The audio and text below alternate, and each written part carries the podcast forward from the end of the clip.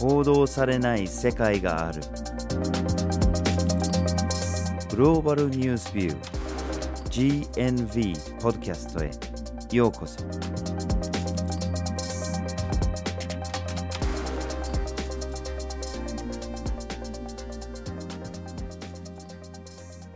バージル・ホーキンスです岩根あずさです。今回のポッドキャストのテーマはグリーンランドの決断ですはい。このグリーンランドなんですけども、ヨーロッパの北の方にある大きな島なんですね。うんで、これ2019年にアメリカのトランプ大統領がグリーンランドを買うというような話が出て、一時期大きく取り上げられました。うんただこの島なんですけども、気候変動でも今大きな変化が起こっていて、今回はそのことを見ていきたいと思います。はい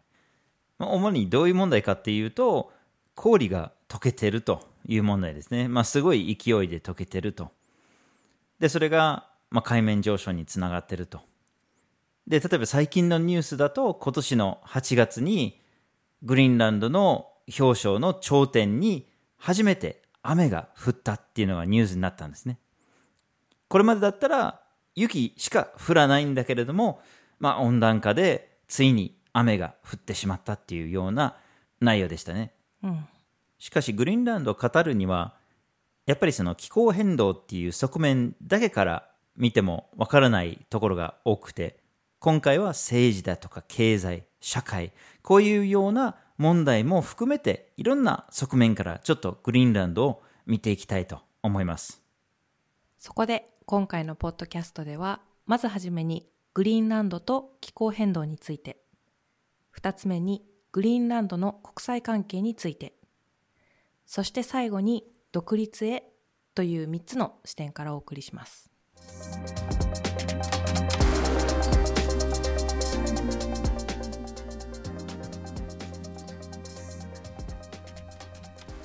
ではまずはじめにグリーンランドと気候変動について見ていきましょう。はい。まその前にまずグリーンランドとはっていうところを少しだけ説明しないといけないと思うんですけれども、まず一つ言えるのが、グリーンランドっていうのが世界一大きな島なんですよね。で、大きいのは大きいんですけれども、まあ皆さんがひょっとしたらよく見るようなメルカトル図法の地図だと、まあ余計大きく見えちゃうかもしれないですね。メルカトル図法の地図で世界を見ると、グリーンランドがアフリカ大陸よりも大きく見えちゃったりしますよね。でもそこは3次元の世界を2次元にしようとすると、まあ、北極付近のところはものすごく拡張されてしまうっていう現象であって、まあ、実際のところはグリーンランドはアフリカ大陸の14分の1の大きさなんですね。うんまあ、それでも十分大きいのは大きいですけれども、まあ、ちょっとグリーンランドの規模を確認するためには、ぜひ地球儀で見ましょはい。そしてこのグリーンランドは18世紀にデンマークの植民地になっています、その後1979年に国民投票が行われてデンマークから自治権を獲得し自治領というふうになりました、うん。現在の人口は5万6千人で、まあ、一つの国というにはかなり小さい規模。の島です。ですね。では、気候変動との関連について話していきましょう。なぜグリーンランドが気候変動の観点から語られるかっていうと、国土の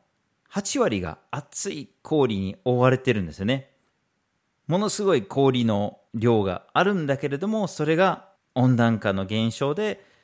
すごい勢いで溶けてるっていうことで問題視されているんですね。で、おまけに最近になって、その氷を補充できないレベルに達してしまってるんじゃないかと言われてます。つまり溶けている量が増えてきて、で逆に降る雪が減ってきて、結局のところその氷が補充されないっていうところまで来てるとうんいう問題です。はい。この氷が溶けていくことというのは、グリーンランドにとってもちろん悪い面もあるんですけども、良い面も実は起こっていたりもします。うんで具体的に見ていくと、悪い面としては、例えば羊の放牧なんかをしている人たちにとっては、羊の餌となる牧草が乾燥してしまって困っているという問題が起こっています。うん、一方で、漁業や観光業を営む人にとっては良い側面も引き起こされています。うんうん、このグリーンランドもちろん島の上にもたくさん氷があるんですけども、周りの海にも流氷がたくさんあります。で、これが分厚くてたくさんあるうちは漁業をする場所というのもやはり限られてしまいますし、漁業できる期間も限られてしまいます。これが気候変動によって氷が少なくなっていく、減っていくことで漁業をする場所が増えたり、漁業をする期間が伸びたりということが起こっています。うん、観光業にとっても同じような恩恵が起こっていて、雪が降る期間が短くなる、冬が短くなるということで、観光客を受け入れられる期間が伸びていくことによって収入が増えるというような恩恵を受けられています。はい。もう一つのメリットになっていきそうなところが鉱山なんですね。グリーンランドにはいろんな鉱物資源が眠ってるというふうにされていて、石油だったり、天然ガスだったり、ウランだったり、またはレアアース、電気自動車だとかスマホの液晶画面だったり、なんかいろんなちょうど我々が必要としているようなものに含まれるような資源になるこのレアアースですけれども、こういうような資源がグリーンランドに豊富にあるというふうにされています。まあ、レアアースに関しては、ひょっとしたら世界最大級の資源が地下にあるというふうにされているんだけれども、氷が溶けることによってアクセスしやすくなっています。なので、これから鉱山を開発していこうというような動きがグリーンランドで見られています。うん。ただこのグリーンランドで氷が溶けている現象というのは、グリーンランドだけにとどまるものではないんですよね。世界にとっても様々な影響が引き起こされています。良くない側面としては、今世紀末までにグリーンランドの氷が溶けていくことによって海面が10センチ上昇するだろうというふうに言われています。うん、これによっておよそ4億人もの人が洪水の被害に巻き込まれるということも予測されています。うん、なんか10センチってそんなにすごい大きな問題には見えないんだけれども、それだけ海岸付近に住んでる人たちとか、それだけその微妙な差が多くの人のまあ、人生を左右するっていうことですよね。はい。一方で氷が溶けていくことによって先ほども少し紹介したような海の上の氷つまり流氷が溶けて海上航路が拡大します、うん、それによって船が通れる道が増えたり船が通れる期間というのが増えていきます、うん、そうすると貿易がしやすくなったり資源が運びやすくなったりということも起こるだろうというふうに言われています。うん、そしてもう一つ、流氷が溶けていくと、海底にある資源へもアクセスがしやすくなります。海底資源へのアクセスがしやすくなることをチャンスだというふうに捉えている、まあ、いろいろな国だったり、企業もたくさんあります。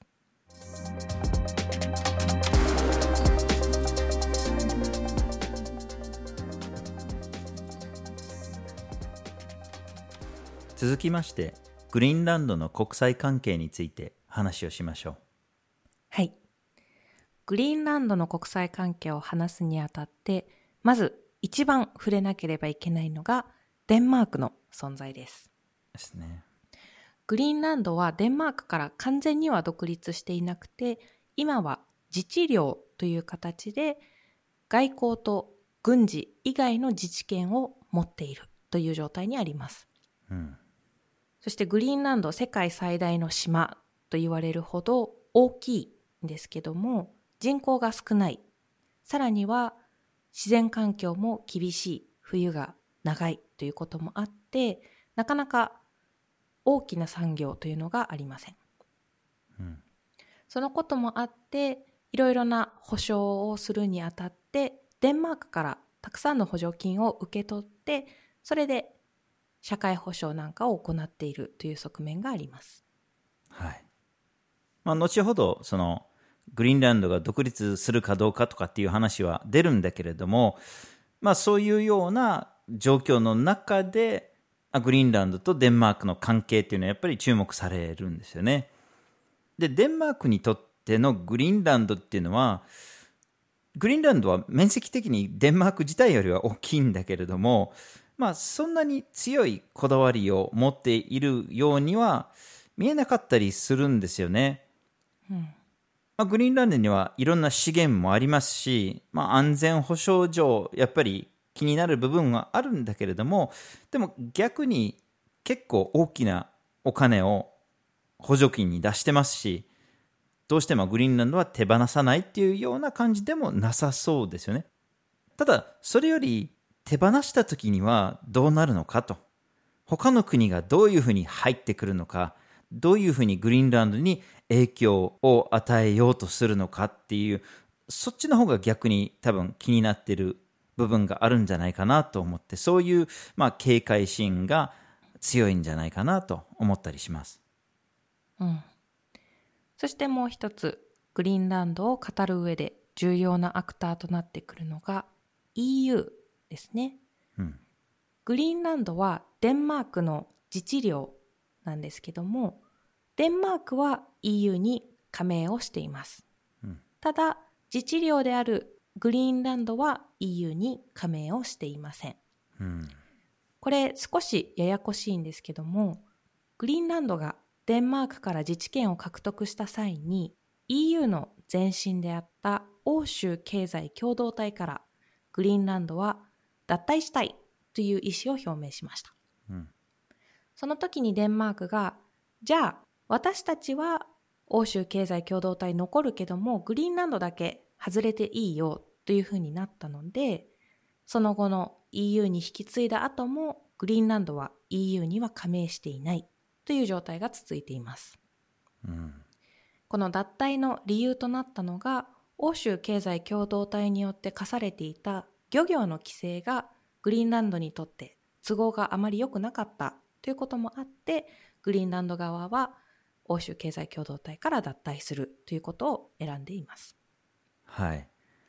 グリーンランドは EU には加盟してないんだけれども、やっぱり EU からしてもグリーンランドの存在が気になるっていうか、まあ部分的なパートナーシップを結んだりすることもあるんだけども、やっぱり今後どうなるのかっていうのはやっぱり関心があるようですね。で、これ決して EU だけじゃないんですよね。それ以外の大国たちもみんな熱い視線を見せてるんですね。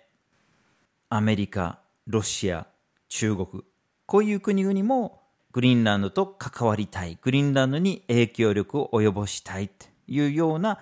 状況になってます。で、やっぱりこの関心の背景には、この気候変動問題と鉱物資源問題があります。うん、気候変動が理由には上がってはいるんですけども、これらの大国たちがグリーンランドに対して向けている視線というのは、気候変動をどうにかしなきゃ、止めなきゃ、何か対策を一緒に立てなきゃというような視線では決してなくて、うん、どちらかというと、チャンスであるというふうに捉えている側面が大きいと思います。うんこれ先ほども少し説明したように気候変動が進むことによって流氷が溶けて新たな海上航路が開発されたりとか海底資源にアクセスができるようになるという中でグリーンランドといい関係を築くことで貿易上の関係を作っていきたいであったりとか海底の資源を採掘する権利を得たい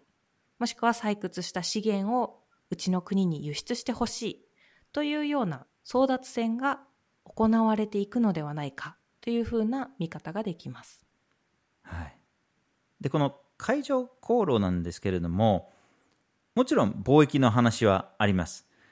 例えばロシア東部からあるいは中国から物をヨーロッパに運ぼうとすると例えばインドネシアのマラッカ海峡を通って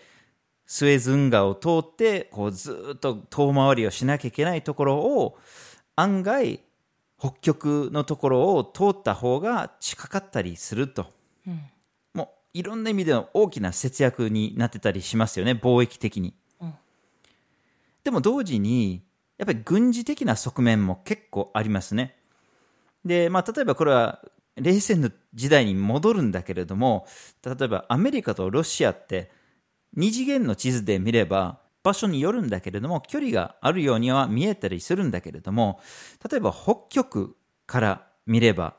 つまり地球儀の上から見れば結構近かったりするんですよね。うんで、氷が溶けてきて、そこに船が通るようになってくると、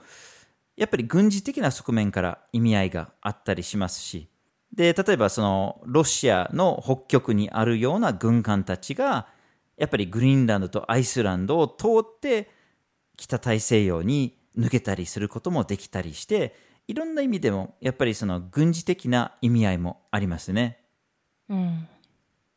そういった意味でも様々な国がお互いの動きっていうのを意識しながらグリーンランドのいろんなとこに投資をしたり影響力を及ぼそうとしています。うん。例えば中国はグリーンランドの空港拡張に投資をしていて、まあ、より多くの飛行機が乗り入れられるようにしようとしていたりとか。アメリカというのはグリーンランドに軍事基地を持っているので、そこでの影響力を維持したい、もしくは拡大したいというような思惑を持っているかもしれません。うんでそういったこともあって、冒頭にちょっと触れたような2019年にアメリカのトランプ元大統領がグリーンランドを買収するというような話が持ち上がったということもあります。うんさらにカナダ、北欧の国々というのもグリーンランドの今後の動きにかなり注目をしていて、これからどういうふうにここの国際関係が進展していくのかは注目が集まっています。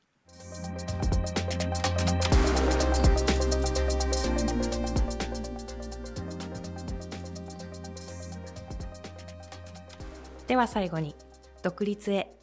という観点から見ていきましょうはい。さっきから独立のことを少し話はしているんだけれども、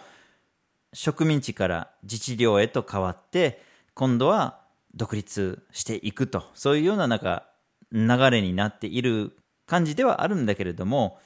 まあ実際多くの人は独立したいという気持ちを示してます。う。うん。というのも、2008年に一度国民投票してるんですよね。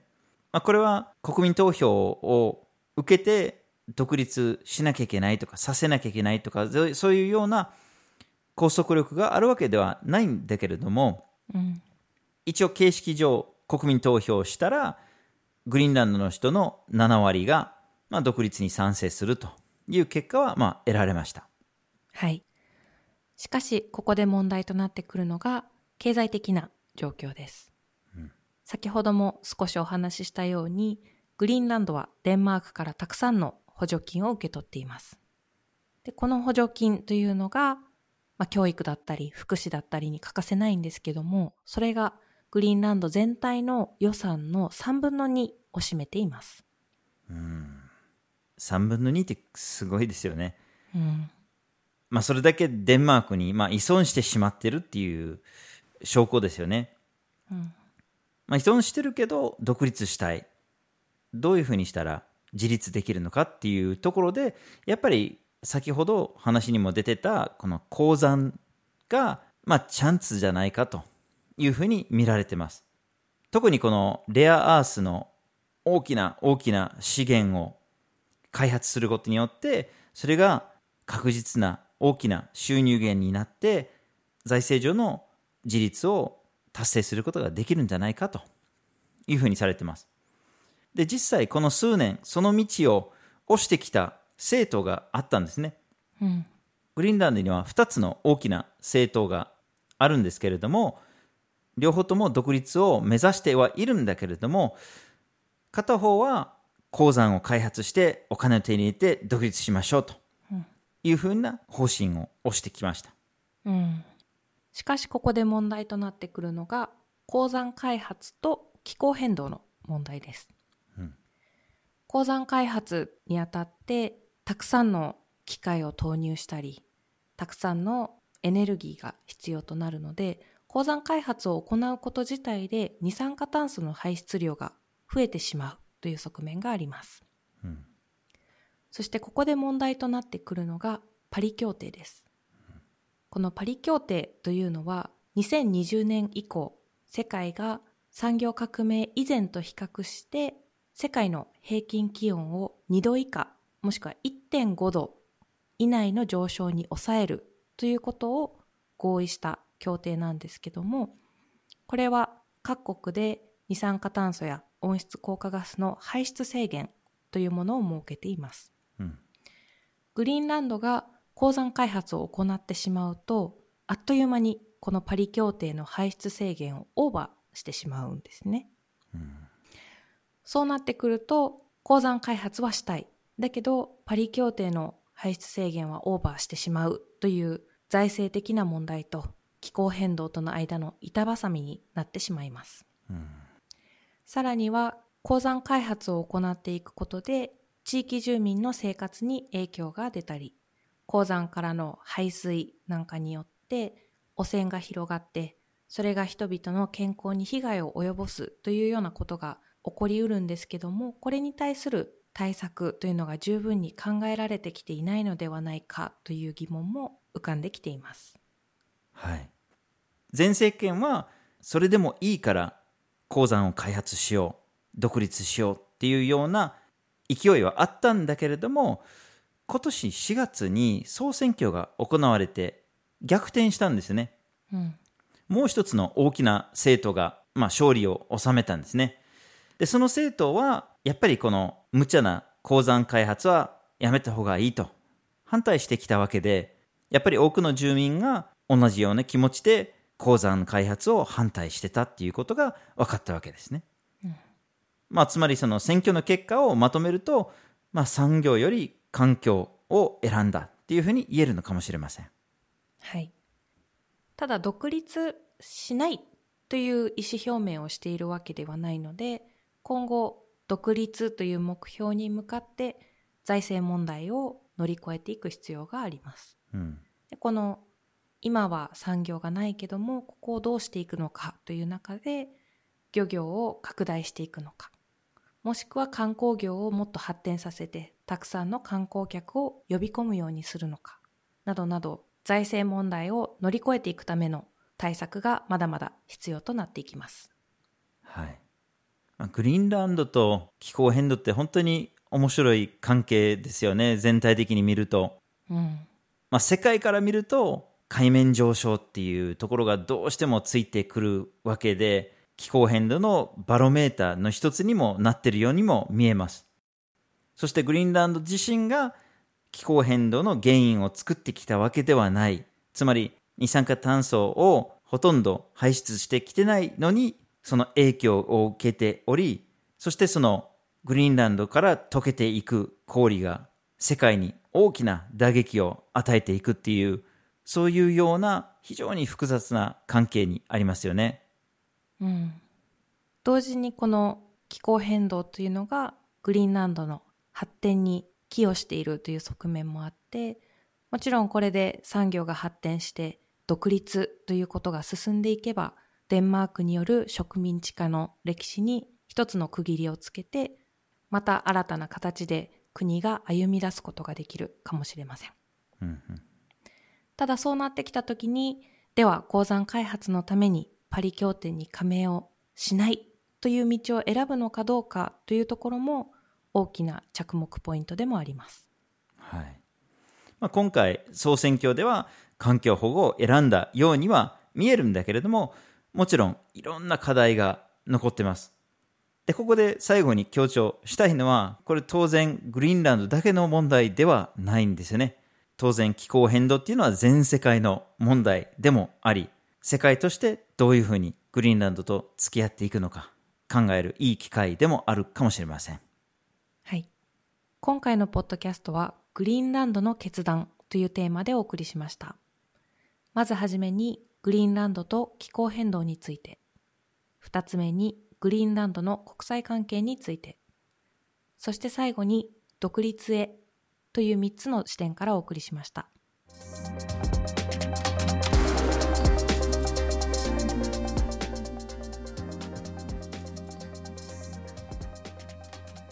GNV は毎週木曜日19時に新しい記事をアップしています。火曜日と土曜日には1枚ワールドもアップしています。Twitter、Facebook、Instagram でも発信しています。ポッドキャストは毎月第1、第3月曜日に発信します。ぜひフォローしてください。次回もお楽しみに。